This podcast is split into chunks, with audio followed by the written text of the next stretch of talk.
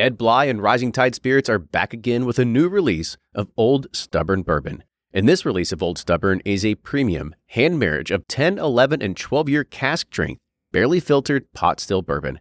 It comes in at a staggering one twenty-three point eight proof, and the flavoring grain for this one, which the last one was wheated, but this time it's now rye. Rich, sweet, and bold with a long finish that's sure to be another eye-opener. You can order online at Sealbox or the bourbon concierge dot com, and you can even purchase in person at Revival Vintage Spirits, and even now with very few select stores in Kentucky. You can get it now while you can, but be sure to do it because it's not going to last long.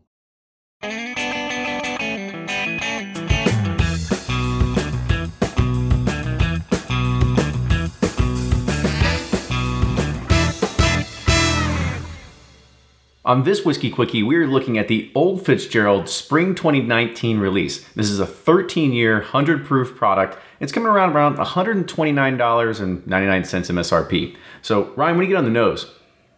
A lot of basic stuff. Uh, some corn, some kind of caramel, vanilla. Mm-hmm. You know. I'm kind of with you on that one. Yeah. Pretty basic bourbon.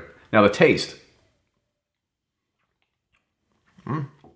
It's pretty good. It's a textbook kind of caramel, vanilla. Uh, really rich, kind of little spicy, velvety, a little spicy, a little rye finish. Yep, I so. kind of agree with that too. So if we're gonna rate this, what do you put as the nose? Mm, sideways thumbs. Um, and the taste, thumbs up. Yeah, I'm kind of maybe sideways thumbs on that one, but we'll go ahead with that. And the finish, mm, sideways thumbs.